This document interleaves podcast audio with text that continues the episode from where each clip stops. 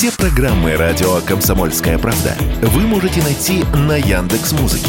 Ищите раздел вашей любимой передачи и подписывайтесь, чтобы не пропустить новый выпуск. Радио КП на Яндекс Музыке. Это удобно, просто и всегда интересно.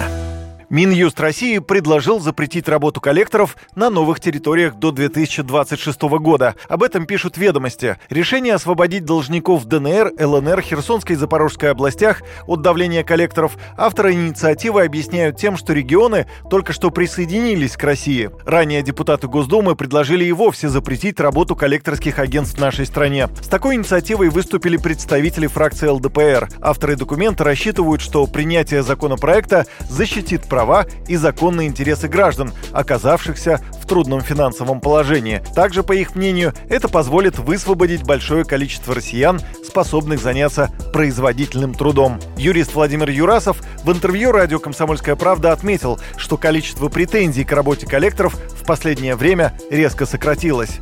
Коротко напомню, для чего этот институт коллекторов был создан. Всем понятно, только для того, чтобы улучшить качество работы тех органов, которые не способны с этим заниматься. То есть служба судебных приставов, в обязанность которой входит, э, скажем так, решать вопросы исполнительное производство, изыскивать долги, если говорить обычным человеческим языком. Соответственно, коллекторы – это частная организация, да, за определенный процент они обязаны работать по взысканию. В последнее время их права достаточно сильно урезали и ограничили. И никаких, скажем так, нарушений со стороны там, граждан или других э, органов да, по отношению к их работе ну, не, ну, не обнаружилось.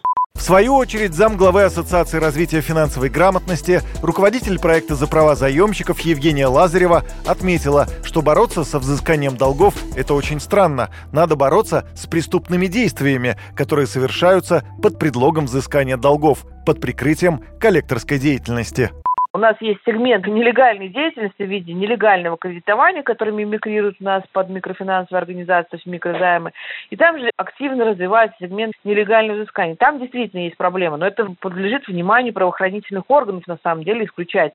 Есть 230 закон, который на самом деле сертифицирует коллекторов, кто работает с населением, по какому принципу, сколько раз они могут беспокоить человека, какие механизмы есть. В этом законе масса механизмов, которые, ну вот мы в том числе как правозащитники, инициировали для того, чтобы защищать человека в процессе взыскания.